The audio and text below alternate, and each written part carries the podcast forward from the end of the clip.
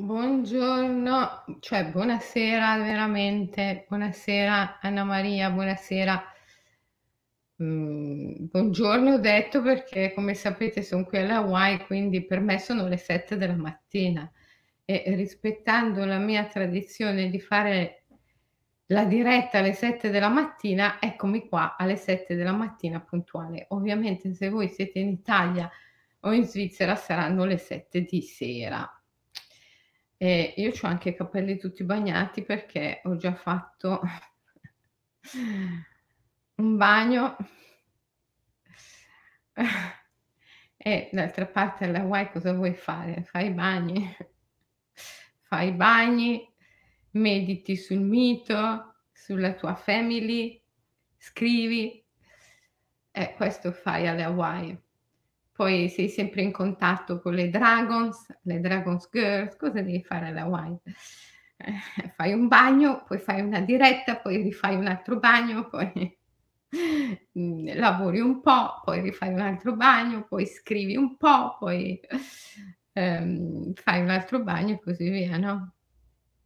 Eh, quindi scusate il cappello bagnato. Allora, ehm, eravamo rimasti con la diretta di ieri sera al, mhmm, sentire il bisogno di un cambiamento forte dello stato della coscienza, del metodo di pensiero. Con la diretta di ieri, infatti, abbiamo fatto un excursus storico in quel movimento di protesta, movimento di libertà che oggi in questi giorni è molto forte, molto sentito, per cercare di capirne a fondo la genesi e la storia. E ci siamo detti: "Ma è possibile che questo genere di proteste, che queste lotte per la libertà esistano da sempre?" Da quando esiste l'obbligo del pharmakon, l'obbligo del pharmakon. Ho deciso che parlo in greco perché se no dopo voi mi fate tutte le sottigliezze. Ehm, "Ah no, hai detto vaccino, dovevi dire siero, ah no, hai detto siero, dovevi dire farmaco sperimentale, ah no, hai detto farmaco sperimentale, dovevi dire un'altra cosa, dove" mhmm, ma questo non è l'oggetto del mio discutere perché, ripeto, io non discuto la, mhmm, composizione chimica, la provenienza, la modalità della sostanza. Non non è questo il mio obiettivo. Quindi ho deciso di usare la parola greca, fa lo l'obbligo del pharmakon, no, ecco, allora è possibile che da secoli si protesta contro questo si lotta per la libertà da questo, eppure siamo ancora qui oggi a dover ancora lottare per qualcosa, una libertà che dovrebbe essere un diritto, un diritto naturale di ogni essere umano, di scegliere liberamente per se stesso, per i propri cari. Ehm eh sì, ci sono un sacco di problemi. Per esempio ieri parlavo con il ragazzo di mia figlia che è qui alle Hawaii, lavora qui, mhmm, guida la barca del parasailing. Ah, avete mai fatto parasailing? Bellissimo. Lo vog lo voglio fare anch'io. Praticamente ti attacchi alla barca con un paracadute, la barca parte, il paracadute si alza e tu viaggi attaccato a questo paracadute sul mare. Ehm, e lui fa quello appunto che guida la barca. E il suo capo gli ha detto: "Guarda che devi avere anche tu il vaccino o il Green Pass o il tampone, perché se no non puoi più fare questo lavoro." Eh, davvero tragica, cioè ma possibile che dopo secoli di proteste e di lotte siamo ancora qui? Questo era il senso della mia diretta di ieri. C'è qualcosa di sbagliato, c'è qualcosa che non va.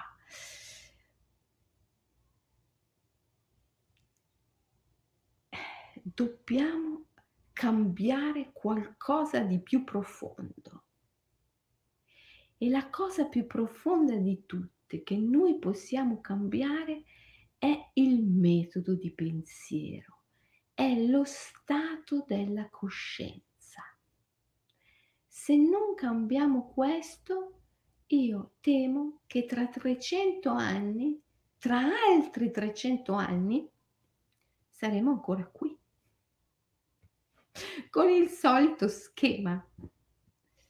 Arriva il microbo vorace o il virus, ormai ne arrivano sempre più frequenti, arriva il farmacon eh, obbligatorio, arriva la protesta, arrivano lo solito schema che si ripete. Dobbiamo uscire da questo schema.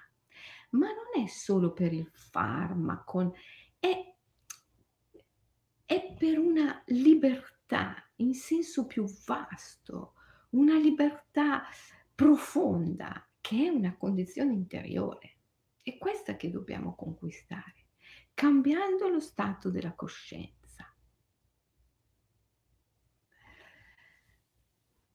E allora io ho deciso che adesso faccio questo percorso con voi.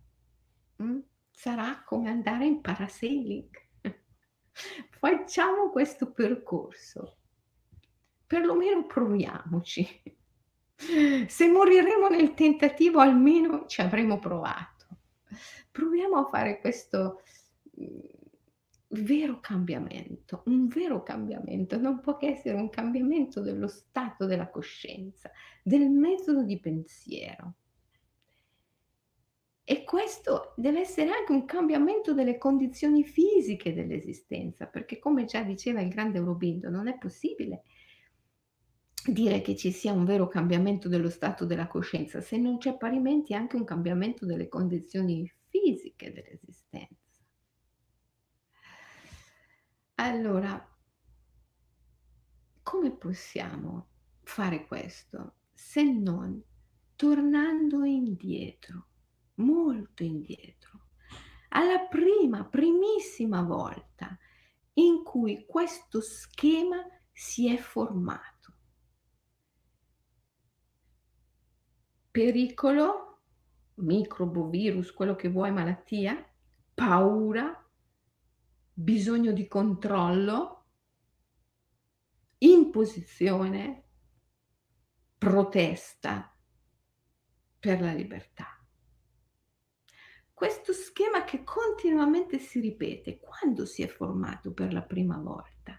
Come diceva il grande Mircea Eliade, noi possiamo cambiare qualsiasi cosa, ma dobbiamo essere capaci di risalire alla prima volta in cui questa cosa si è formata.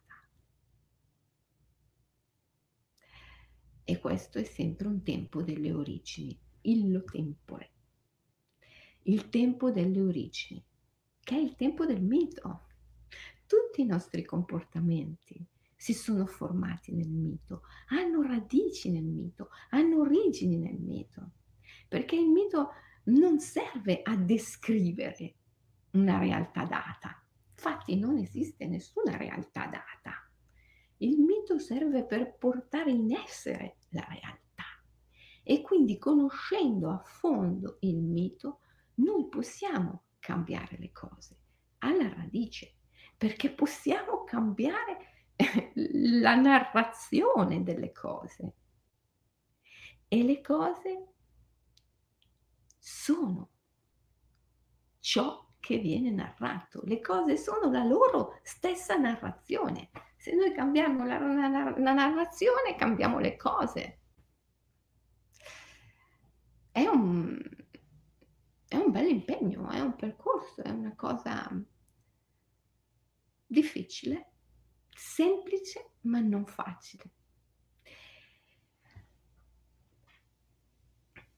Quando è che la parola farmacos fa la comparsa per la prima volta? Lo sapete chi era il farmacos all'origine? Il farmacos all'origine era il maledetto. Proprio così. Se non ci credete potete metterlo in Google E persino Google mi risponde: il farmacos era il maledetto, cioè era quella persona che veniva ostracizzata, mandata fuori, mandata via dalla comunità, esiliata, a scopo di purificazione, per purificare la comunità, perché si pensava che a quella persona fosse legato qualche, qualche malefizio, qualcosa di negativo. Okay? Oppure per, per un rituale propiziatorio, insomma, le ragioni vere non è che possiamo saperle con certezza, nessuno di noi era presente a quei tempi o ha una memoria così lunga.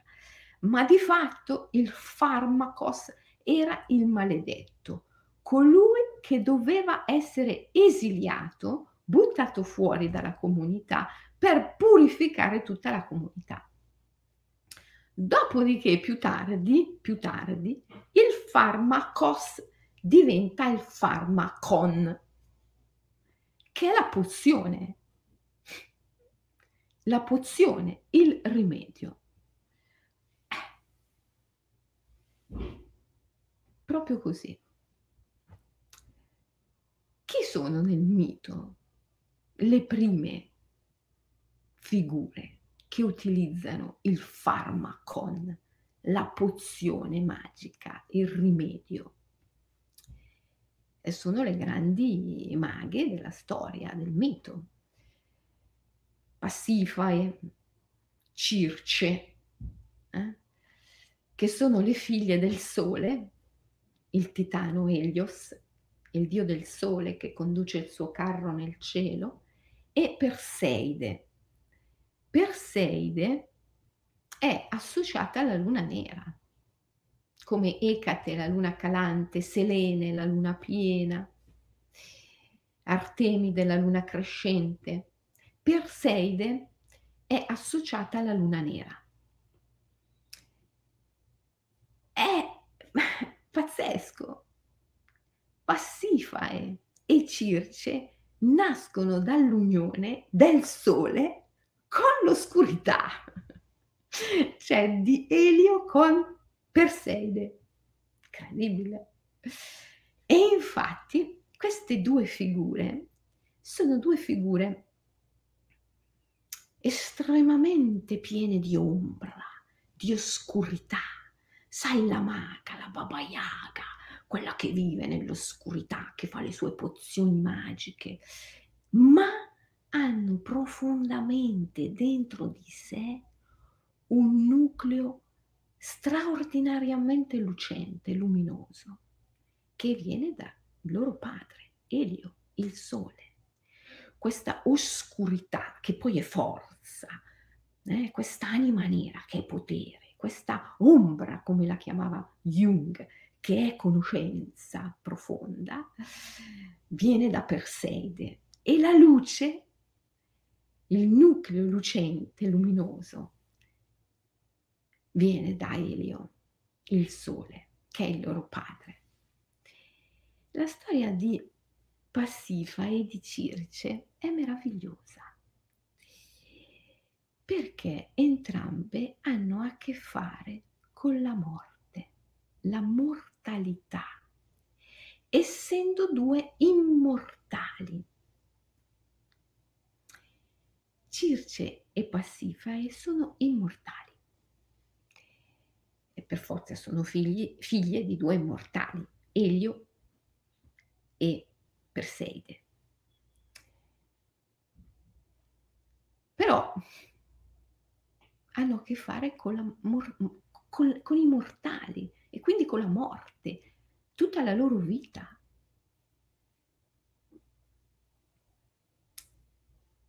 Passifae sposa Minosse, il re di Creta, che pur essendo figlio di Zeus è un mortale e partorisce una figlia e un figlio mortali.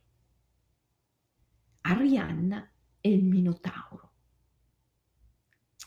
Ma voi ve la immaginate un immortale, una madre immortale che ha a che fare con una figlia mortale. Ma ve lo immaginate? Questa Arianna che magari come me va in bicicletta, cade dalla bicicletta, torna a casa dalla mamma tutta sbucciata, sanguinante. E questa ninfa immortale che accarezza la pelle della sua bambina che ama così tanto e si rende conto che non può guarirla istantaneamente. Questa pelle, queste ferite non guariscono istantaneamente, come la sua carne, come la sua pelle, perché lei, lei è un immortale. Se lei si ferisce, immediatamente la sua carne si rimargina, è immortale. Se lei si avvelena, immediatamente il veleno viene espulso, è immortale. Ma sua figlia no. Sua figlia, che è la cosa che lei ama più di tutto, è mortale. È mortale. E quindi eh, Passifae improvvisamente, lei che viene dalla casa di Elio, il sole, dove banchettava con gli immortali, dove mm, era sempre a contatto con gli immortali, improvvisamente si trova ad avere a che fare con una figlia che è la cosa che ama più di tutto e che è mortale, è mortale. Passifa è, è una grandissima selvaggia sciamana, maga e si presta a una grande opera alchemica, che è una grande opera di trasformazione, di magia, attraverso la quale questa sua figlia amatissima, che è mortale, conquisterà la vera immortalità. Un'immortalità ancora più intensa, ancora più vera di quella che lei stessa possiede. Sì, perché si può essere immortali a gradi di intensità diversi. E a questo punto io lo so che c'è sempre quello che commenta, ma a me non me ne frega niente dell'immortalità a me mi basterebbe già poter vivere la mia vita libero e sereno. Ma l'immortalità è libertà. La libertà è immortalità. Sono sinonimi. Che cos'è l'immortalità?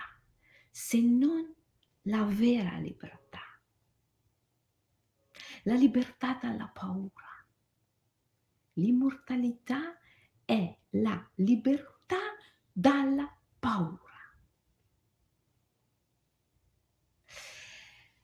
E si può essere immortali, cioè si può essere liberi dalla paura a gradi di intensità diversi. Diversi.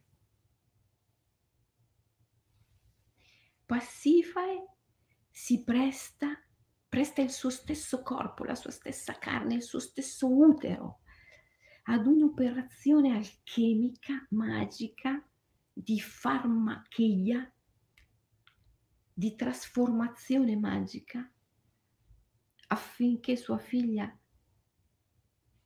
Arianna possa conquistare un'immortalità ancora più intensa della sua, che è essere amata da degli immortali. Arianna sarà amata da Dioniso, il grande Dio immortale, nato due volte, e partorirà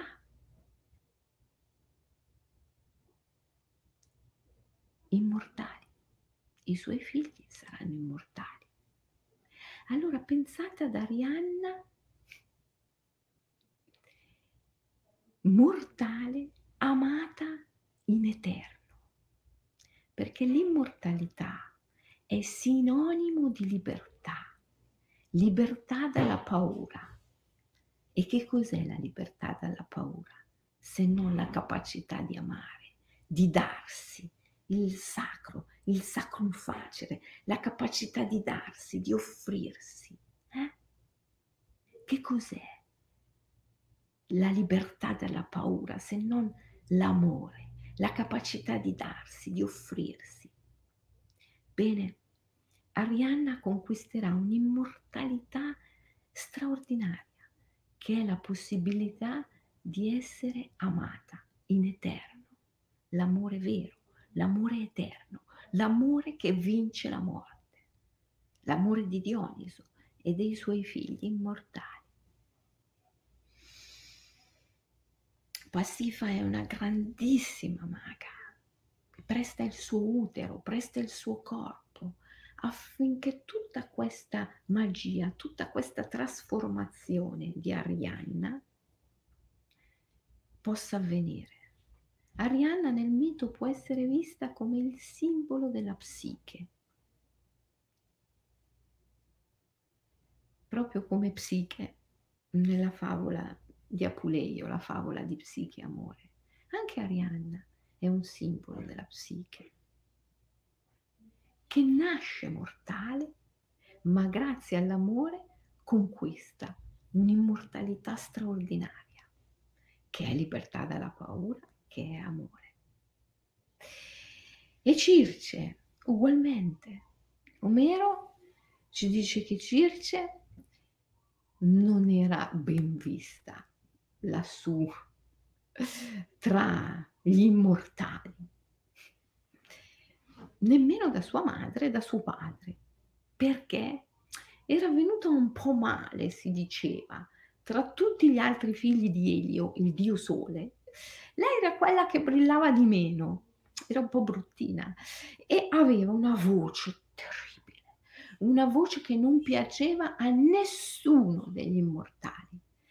Era una voce simile a quella dei mortali. E gli immortali, agli immortali non piacciono le voci dei mortali. E quindi continuamente la mamma di Circe Perseide, non mancava occasioni per sottolineare la sua voce stridula, un po' da Calimero. Anche a me hanno sempre detto che ho quella voce lì, eh. la voce da Calimero, la voce stridula. Ecco, anche sua mamma Perseide che l'abbiamo già visto, no? è la luna nera, l'oscurità, l'ombra, quindi doveva svolgere la sua funzione in questo senso, di mettere la figlia in difficoltà perché potesse arrivare poi a grandi traguardi. Anche la mamma Perseide sottolinea questa voce stridula. Circe attraverserà grandissime prove nella sua vita proprio come sua sorella Passifae. Sua sorella Passifae opererà la magia della trasformazione con il suo stesso corpo, i suoi organi, il suo utero, concependo e partorendo dentro di sé attraverso il suo corpo il Minotauro, che sarà poi tutto eh, quel quello strumento che permetterà ad Arianna di compiere la sua storia e la sua grande trasformazione. Per cui Passifae utilizza il suo stesso corpo, le sue stesse viscere, i suoi stessi organi come farmaca, come strumenti della magia.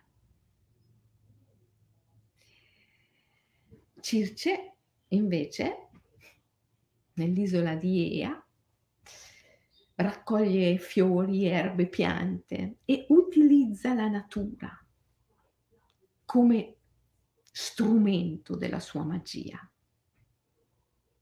Anche gli organi sono natura, vero? Per cui Passifai che utilizza gli organi, il suo stesso corpo, il suo stesso utero, e Circe che utilizza le erbe, i fiori, le cortecce, ehm, l'argilla, cioè la natura, e in fondo utilizzano lo stesso strumento, il farmacon. Ma come ben entrambe scoprono ciò che veramente conta nell'arte della magia non è il farmacon che si utilizza, ma è la volontà, la volontà del mago. La volontà, è la volontà del mago che produce la trasformazione. Il farmacon, il corpo, le viscere, la natura, sono solo mezzi attraverso i quali il rito che esprime la nostra volontà si compie. Circe attraverso le erbe, i fiori, le piante, compie grandi magie, alcune terribili, sbagliatissime, perché le compie sulla scorta dell'invidia, dell'odio persino, e viene punita per questo. Sapete, Circe si innamora di un mortale, un pescatore, un certo Glauco, e lo trasforma in un dio immortale, in virtù del suo amore. Ma quando Glauco diventa un dio immortale, non se la fila più Circe, si innamora di un'altra, si innamora di una ninfa bellissima, Scilla. E allora Circe, gelosissima, invidiosissima, attraverso i farmaca, le sue pozioni magiche, trasforma Scilla in un mostro orribile. E per questo viene punita dagli dei, viene, diventa un farmacos, lei stessa, cioè una persona, una dea, maledetta, e viene esiliata. Il farmacos, come dicevo all'origine, era il maledetto, colui che doveva essere espulso, esiliato, per purificare la comunità.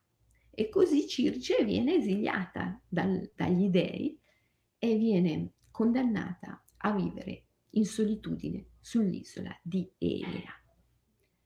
Ma Circe, Circe non solo attraverserà tutto un, un grande pentimento e si renderà conto di come la sua invidia, la sua gelosia l'abbiano portata a compiere qualcosa che assolutamente era ed è stato dagli dei maledetto. Non solo si rende conto di questo e passa la sua vita a chiedere perdono a se stessa e alla natura, ma anche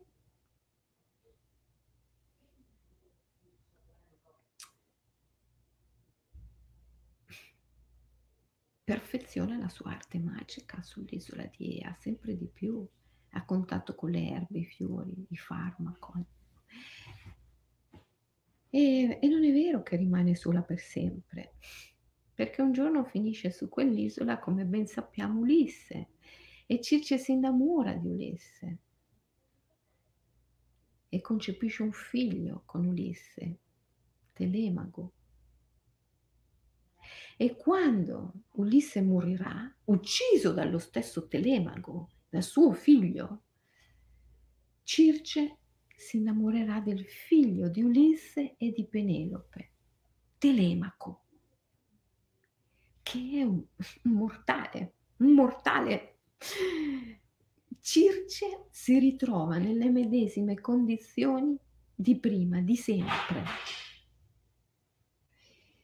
Come un tempo si era innamorata di Glauco e per amore l'aveva trasformato in un dio immortale, così adesso lei è innamorata di Telemaco, che è un altro mortale, ma Circe è una che impara dai suoi errori e quindi non fa più l'errore dell'origine, non trasforma il suo amato, in un Dio immortale, ma trasformerà con le sue erbe, i suoi farmaca, le sue pozioni magiche, trasformerà se stessa in una mortale.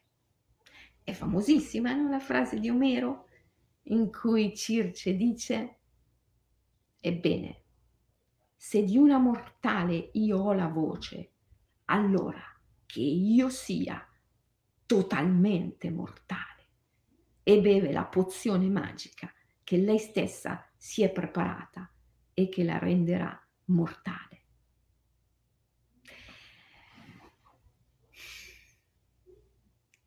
Io credo che Passifa e Circe, che sono i primissimi esempi del mito, che hanno a che vedere col farmacon e che sono esse stesse farmacos, cioè le maledette,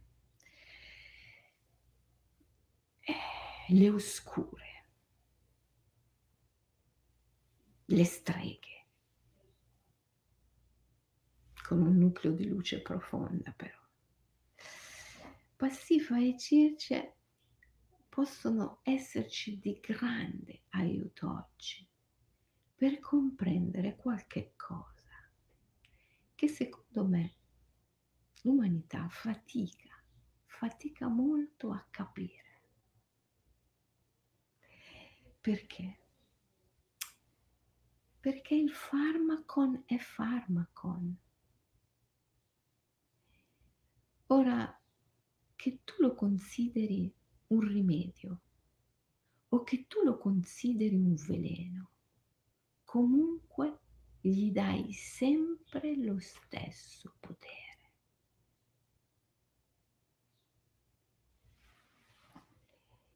E comunque ne rimani sempre schiavo.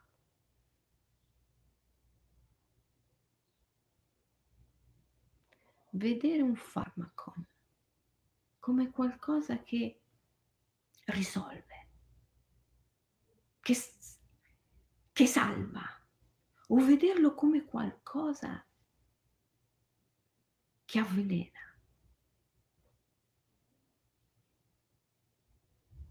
Comunque dà potere al farmaco.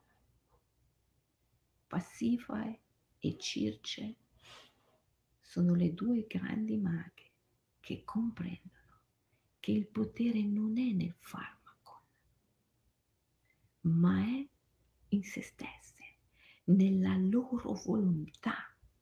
Il farmaco è solo lo strumento di mediazione nel rito in cui la volontà si esprime. Ma ciò che conta è la loro volontà, non è il farmaco. Il farmaco di per sé non ha nessun potere né nel bene né nel male. Il farmaco di per sé non ha nessun potere né salvifico né di avvelenamento. Ecco perché io faccio fatica a distinguere tra quello che voi dite farmaco sperimentale, siero, vaccino e fate tutte queste differenze. Io vedo le cose da una prospettiva simbolica. Il farmaco è farmaco. Comunque lo vogliate definire. sono stata molto contenta della diretta di ieri, perché mhmm, persone meravigliose che stimo tantissimo, che di solito non commentano mai le mie dirette, si sono prese la briga di commentare, come il mio carissimo amico Claudio, di vecchissima data. Claudio, se mi stai ascoltando anche stasera ti saluto con molto affetto. Anzi, se non, se non lo conoscete vi consiglio di informarvi su di lui e di leggere i suoi libri. Ha scritto dei libri bellissimi, Claudio. È il professor Claudio Viacava. Cercatelo in, in internet, leggete i suoi libri. È veramente un personaggio che merita E non dico questo perché è mio amico da tanto tempo, ma perché veramente merita. E, ehm, e Claudio da quel biologo eh, che è, da quello scienziato che è, ovviamente eh, fa una grande distinzione tra un tipo di farmaco e l'altro, tra un siero, un vaccino e un farmaco sperimentale, giustissimo dalla sua prospettiva, giustissimo dalla sua prospettiva. Però io vi chiedo e ti chiedo, Claudio, carissimo, di provare a fare un salto e vedere le cose da un'altra prospettiva, che è una prospettiva meramente simbolica. Viviamo in un mondo simbolico. Mundus symbolicus, diceva Enrico Corbel. Il farmacon, simbolicamente parlando, è uno. È uno. Poi assume infinite forme, infinite variabili, varianti, ma è uno e si dà potere al farmaco sia quando lo si ritiene un rimedio, sia quando lo si ritiene un veleno. Bisogna cambiare lo stato della coscienza e comprendere che il potere è nella nostra volontà come dice Naropa, tutto è frutto di risoluzione. Il potere è nella tua risoluzione, nella tua decisione. Che cosa scegli? Che cosa decidi? Scegli la libertà. La libertà è non avere paura. Allora se scegli la libertà, devi scegliere di essere profondamente visceralmente, mortale, come Passifae e come Circe. E devi accettare in ogni istante questo e devi ricordartelo ogni giorno, come il samurai quando va in battaglia, ogni giorno ricorda a se stesso, sono mortale e questo è il giorno in cui potrei morire.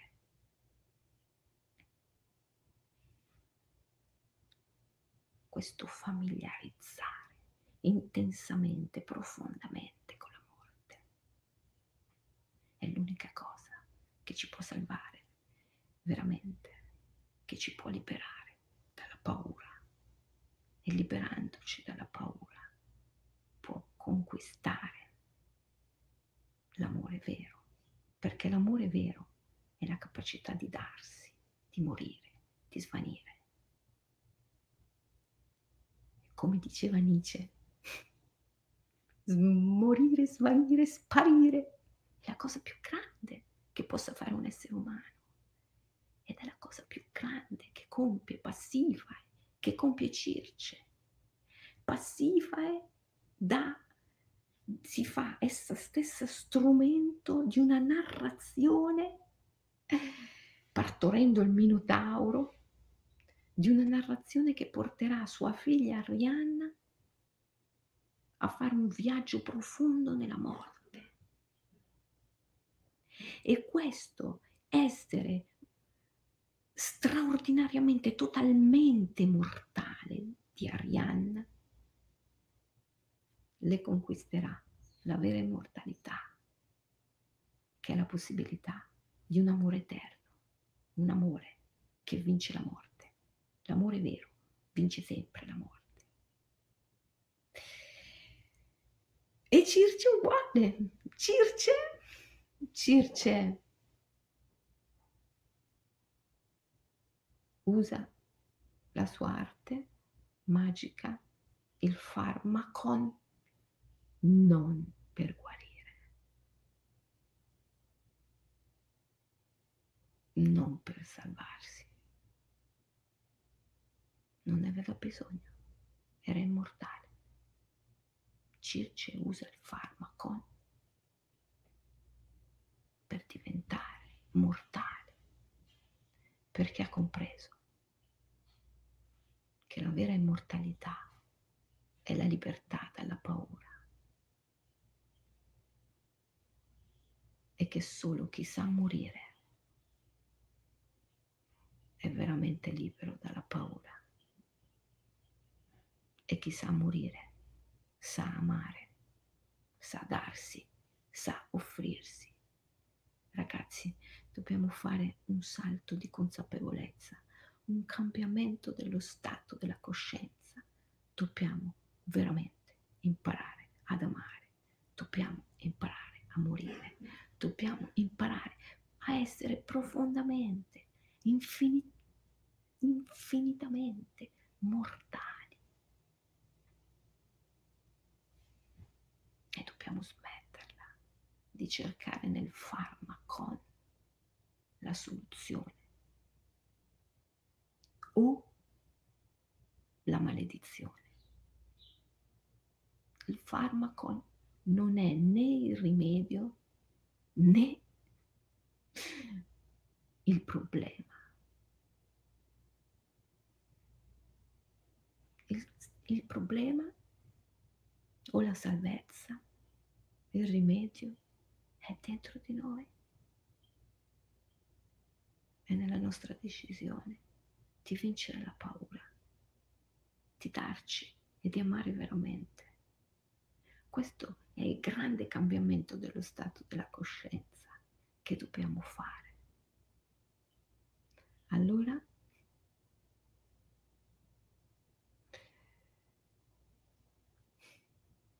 allora saremo dei grandi magos come Circe, come Passifae.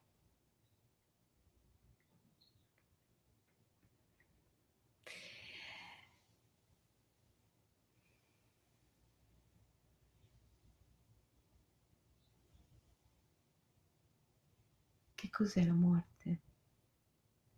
Se non la dissoluzione di tutte le credenze, le certezze, la dissoluzione del senso dell'io, la profonda fusione con il tutto. Che cos'è la morte se non nirvana?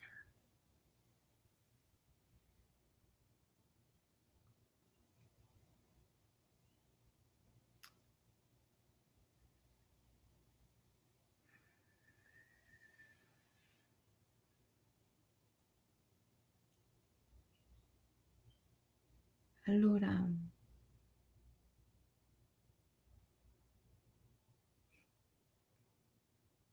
dobbiamo scegliere. O rimaniamo nell'io, che poi è la mente, ciò che psicologicamente chiamiamo io, filosoficamente parlando, è la mente. O rimaniamo nell'io, o rimaniamo nella mente.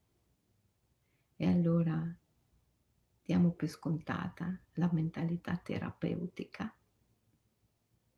La mentalità terapeutica è la caduta nel grande errore secondo il quale il farmaco può avere un potere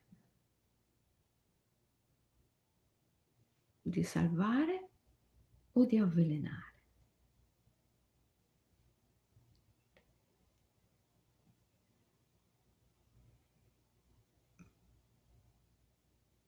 Lo sciamanismo, sapete, esiste molto prima che l'umanità, come dice Aurobindo, si inventasse orde di microbi voraci e virus e quindi si inventasse le malattie.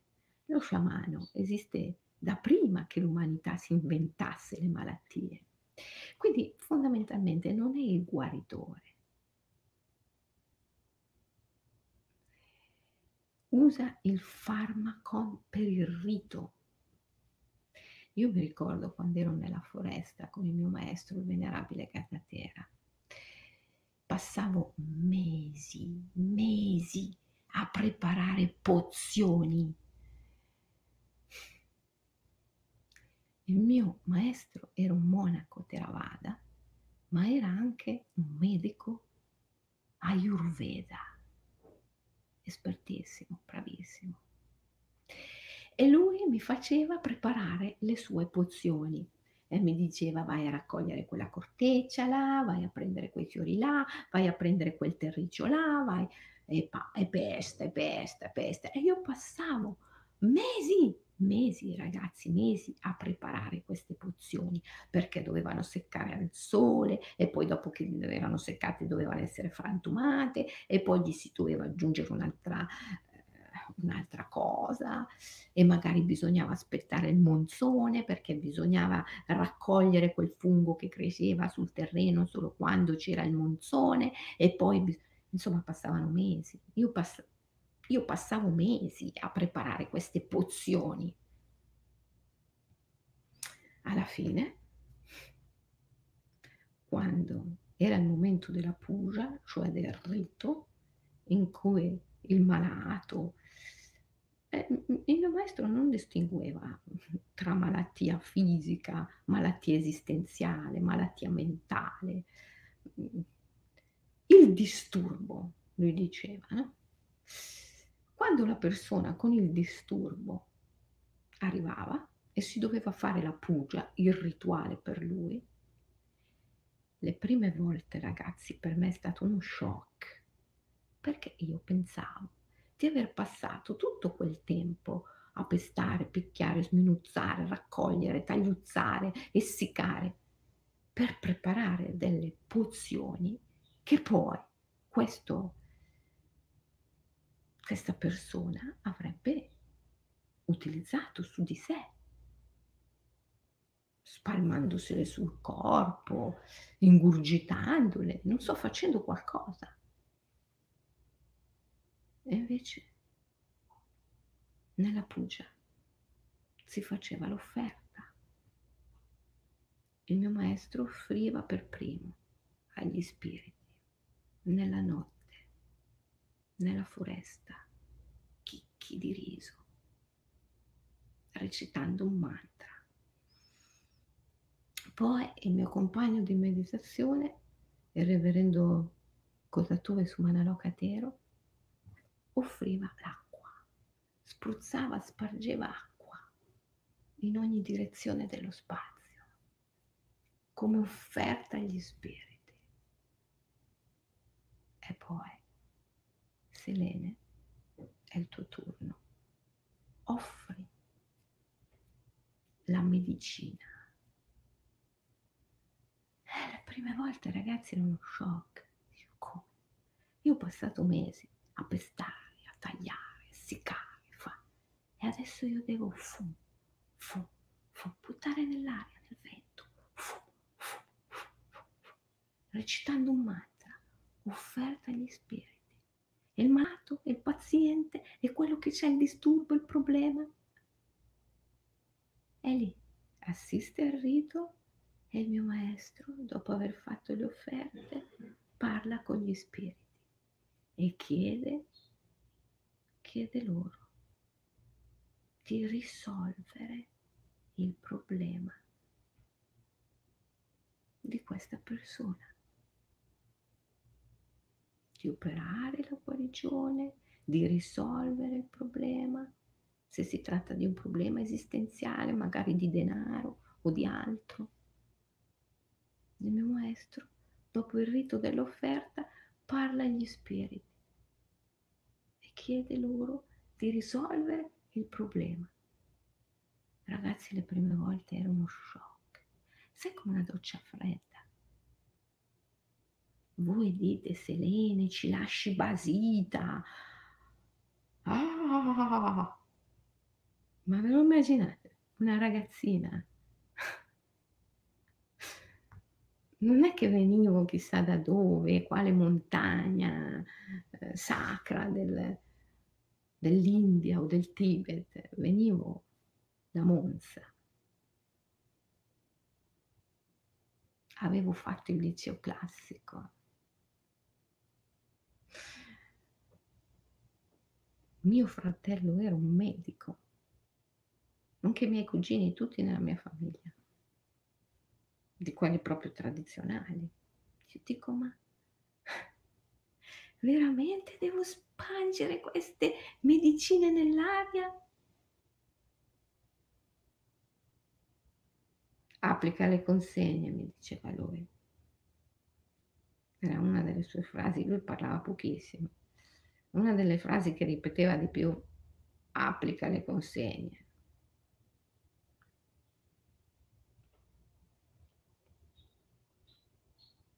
Quanto mi ha insegnato? Tantissimo, tantissimo. Ragazzi, oggi quando quando sento, quando sento la mentalità terapeutica in azione, la, oggi si sente dappertutto perché il paradigma terapeutico è propagandato ad oltranza, ormai nella nostra civiltà è, è visto come l'unico modo per risolvere disagi, problemi, malattie.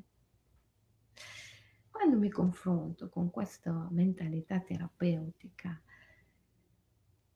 che è quella mentalità che assolutamente toglie ogni potere alla volontà umana, alla decisione umana e affida tutto il potere al farmacon. Potere positivo o negativo, vero? Ma di fatto toglie ogni potere all'individuo, alla sua volontà, alla sua decisione, alla sua capacità di prendere ferma risoluzione e la affida al farmacon nel bene e nel male, considerandolo un rimedio o un veleno. E quando mi, mi confronto con questa mentalità terapeutica così forte, e da cui è così difficile, così difficile uscire.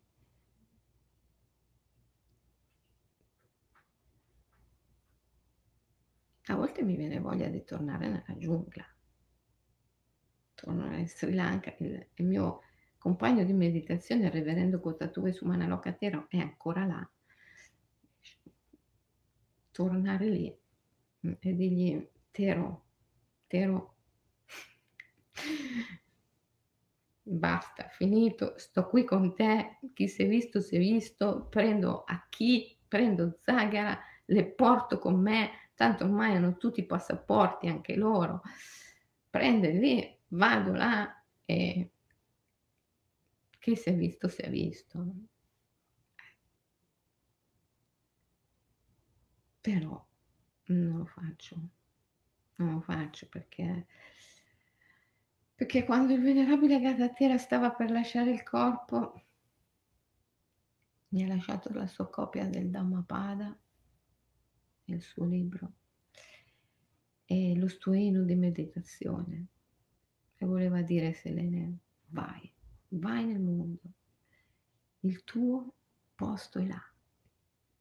E invece a Tero ha lasciato la ciotola dell'eremita, che voleva dire tu fai l'eremita, tu stai qua nell'eremitaggio della foresta. E siccome il mio maestro sempre mi diceva applica le consegne, applica le consegne, io sono fedele, fedele a lui, alle consegne che mi ha dato. E allora ragazzi, siamo qui, siamo tutti nella stessa barca stiamo tutti navigando nello stesso mare. Vogliamo fare un po' di parasailing?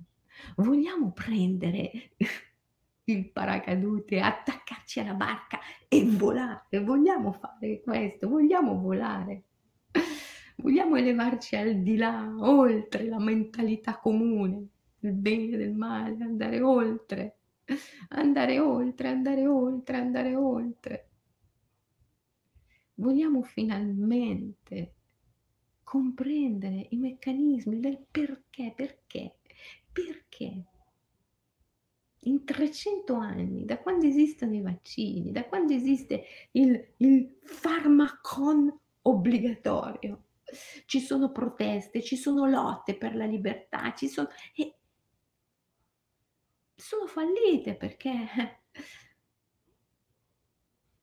oggi siamo ancora qui, oggi siamo ancora qui a lottare per qualcosa che dovrebbe essere un diritto di, di, di nascita, la libertà, la libertà di gestire il proprio corpo. Oggi siamo ancora qui a lottare per questo, dopo 300 anni. Eh, cosa vuol dire? Che dobbiamo continuare a lottare, certo, ma con delle nuove armi. Dobbiamo tirare fuori la katana, l'arma segreta. L'arma segreta è la nostra volontà comprendere che tutto è frutto di risoluzione, di decisione, che è quello che ti può fare o non fare un microbo, un virus, un farmaco. Dipende dalla tua decisione, non dal microbo, non dal farmaco, non dal virus, tua, dalla tua decisione e bisogna che se vuoi fare questo salto, tu, tu ti riassumi la responsabilità per tutto ciò che ti accade. Questo è quello che il grande James Hillman chiamava ritiro delle proiezioni e il grandissimo Naropa chiamava riassorbimento del reale. Hillman Naropa. Hanno vissuto in due mondi completamente diversi, in due epoche completamente diverse. Eppure hanno percorso due cammini paralleli. Il riassorbimento del reale di Naropa e il ritiro delle proiezioni di Ilman sono la medesima operazione. Quella cui anche persino il bardo Tosgrol, il libro tibetano dei morti, ci chiama e ci indica. Nella morte ci dice il bardo Tosgrol, il morente è chiamato a riassumersi la piena responsabilità per tutte quelle immagini che ha sperimentato in vita.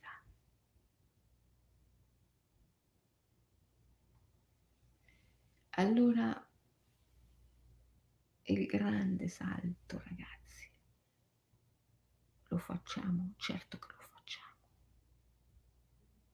Siamo tutti nella stessa barca e stiamo navigando tutti nello stesso mare.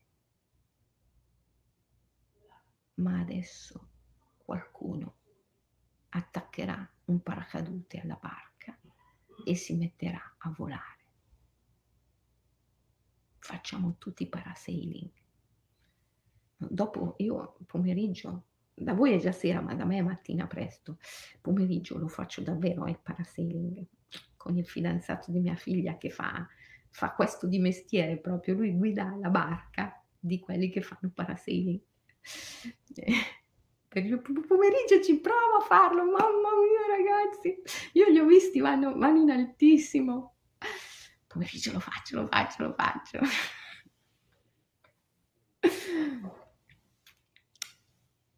Eh, allora, attaccare questo paracadute e volare, che cos'è? Se non assumerci la piena responsabilità per tutto, tutto, assolutamente tutto, tutte le immagini che si manifestano e comprendere che il farmaco non ha nessun potere. Volete davvero essere dei rivoluzionari? Volete davvero fare la rivoluzione? Allora togliete potere al farmaco, perché se voi continuate a dare al farmaco un potere, che sia un potere salvifico o un potere malvagio, negativo o di avvelenamento, se voi continuate a dare potere al farmaco, che sia un potere positivo o un potere negativo, voi non farete mai nessuna vera rivoluzione. E per altri 300 anni ci ritroveremo di nuovo a essere qui a protestare, a lottare per la libertà e a non conquistarla mai. Veramente. Togliete potere al farmaco. È la vostra decisione, è la vostra volontà. Tutto è frutto di risoluzione, come dice Naropa. Dovete imparare a volere, dovete imparare a dare potere alla vostra decisione. C'è Oliver che mi sta chiamando, il cane di mia figlia. Devo andare. Come si fa a trasferire il potere da qualcosa di esterno e illusorio come il farmaco e a trasferirlo dentro la propria volontà, il proprio potere di decisione? Come si fa? È un percorso, facciamo insieme, stiamo già facendo da due anni a questa parte, andiamo avanti a farlo, andiamo avanti. L'importante è comprendere che cosa dobbiamo fare. No tesoro, adesso eh, lei mi sta chiedendo, Selene, non ho, detto, non, ho det- non ho dato retta al mio istinto, ho fatto il vaccino, ho sbagliato, ma il farmaco mi aiuta dopo un problema enorme. Non hai sbagliato. Se l'hai fatto per amore, non hai sbagliato. Il vaccino, il farmaco è un simbolo, anche, anche Passifae, anche Circe utilizzano il farmaco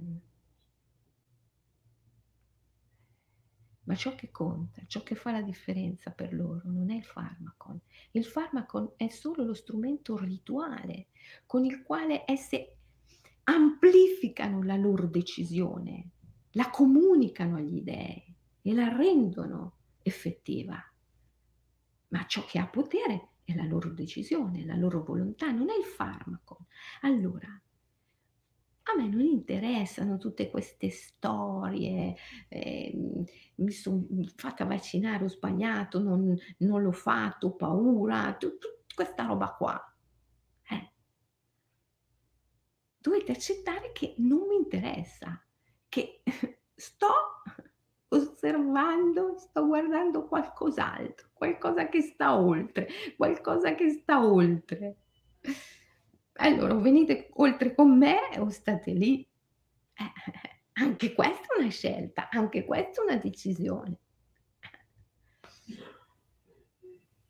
Allora, qual era la tua decisione? Qual era il tuo sentimento quando ti sei fatta questo vaccino? Hai sbagliato. Ma se il tuo sentimento era un sentimento d'amore, siccome è successo a, a qualcuno che conosco molto bene, l'hai fatto, magari perché hai una madre che ha una grave patologia del sistema immunitario e che per giunta è ospitalizzata perché è caduta e si è rotta il femore e la devi andare a trovare tutti i giorni e allora tutti i giorni ti devi fare il tampone e perché lei te lo chiede, perché tua madre stessa ti implora e ti dice ti prego fatti il vaccino perché ho paura, ho paura di morire. E, e tu lo fai come gesto d'amore, sapendo benissimo che comunque il farmaco in sé non ha nessun potere, ma tu lo fai come gesto d'amore. Non puoi aver sbagliato. Se l'hai fatto come gesto d'amore, non puoi aver sbagliato. È la decisione, è il tuo sentimento, la tua volontà che fa la differenza. Togliete potere al farmaco.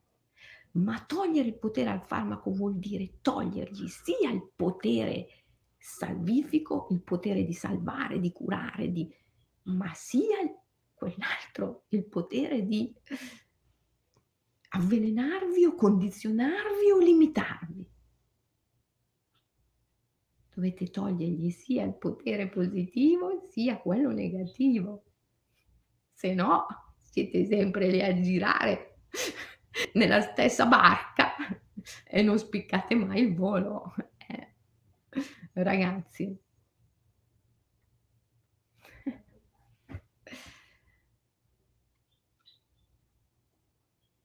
Allora, siamo d'accordo che urge un cambiamento dello stato della coscienza, una profonda trasformazione del metodo di pensiero, che è una presa di distacco dal modello terapeutico.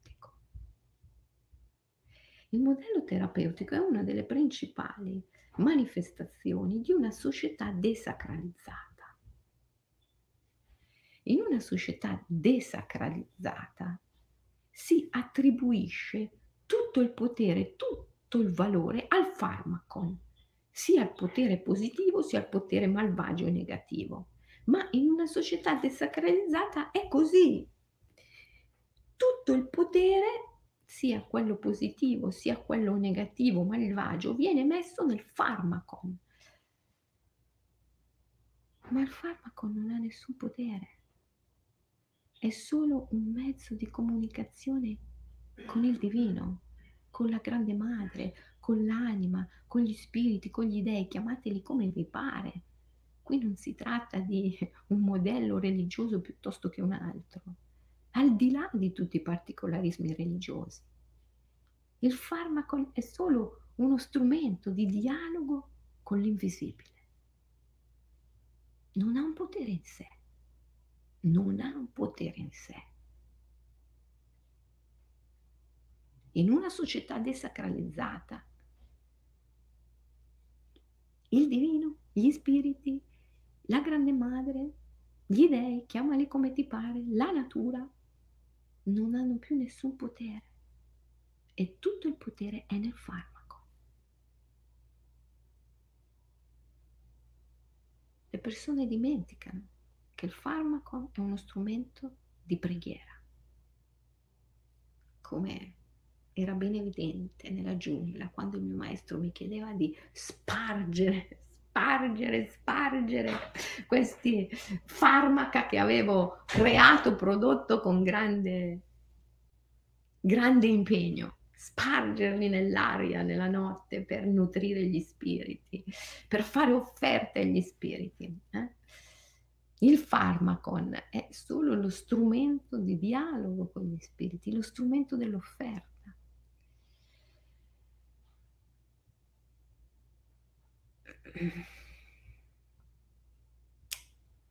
E quindi, e quindi questa offerta va fatta, ragazzi. Questa offerta va fatta. dobbiamo recuperare la capacità di dialogare con l'invisibile. recuperare la capacità di dialogare con l'invisibile significa recuperare la nostra natura mortale, come Arianna che è mortale, come Circe che si è resa mortale, ma proprio nella nostra natura mortale trovare la vera immortalità, che è libertà dalla paura, che è capacità di darsi, che è amore. Ok? Ci vediamo prossimamente per continuare questo percorso. Ehm, non so quando. Direi che in linea di massima mantengo l'orario delle 7 della mattina. Quello che per me sono le 7 della mattina, per te, se sei in Italia e Svizzera, sono le 7 di sera. Um, però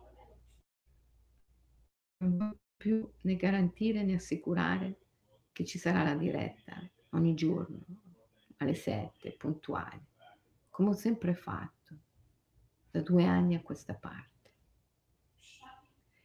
Voglio darvi più tempo tra una diretta e l'altra, tempo di praticare, tempo per praticare, tempo per approfondire.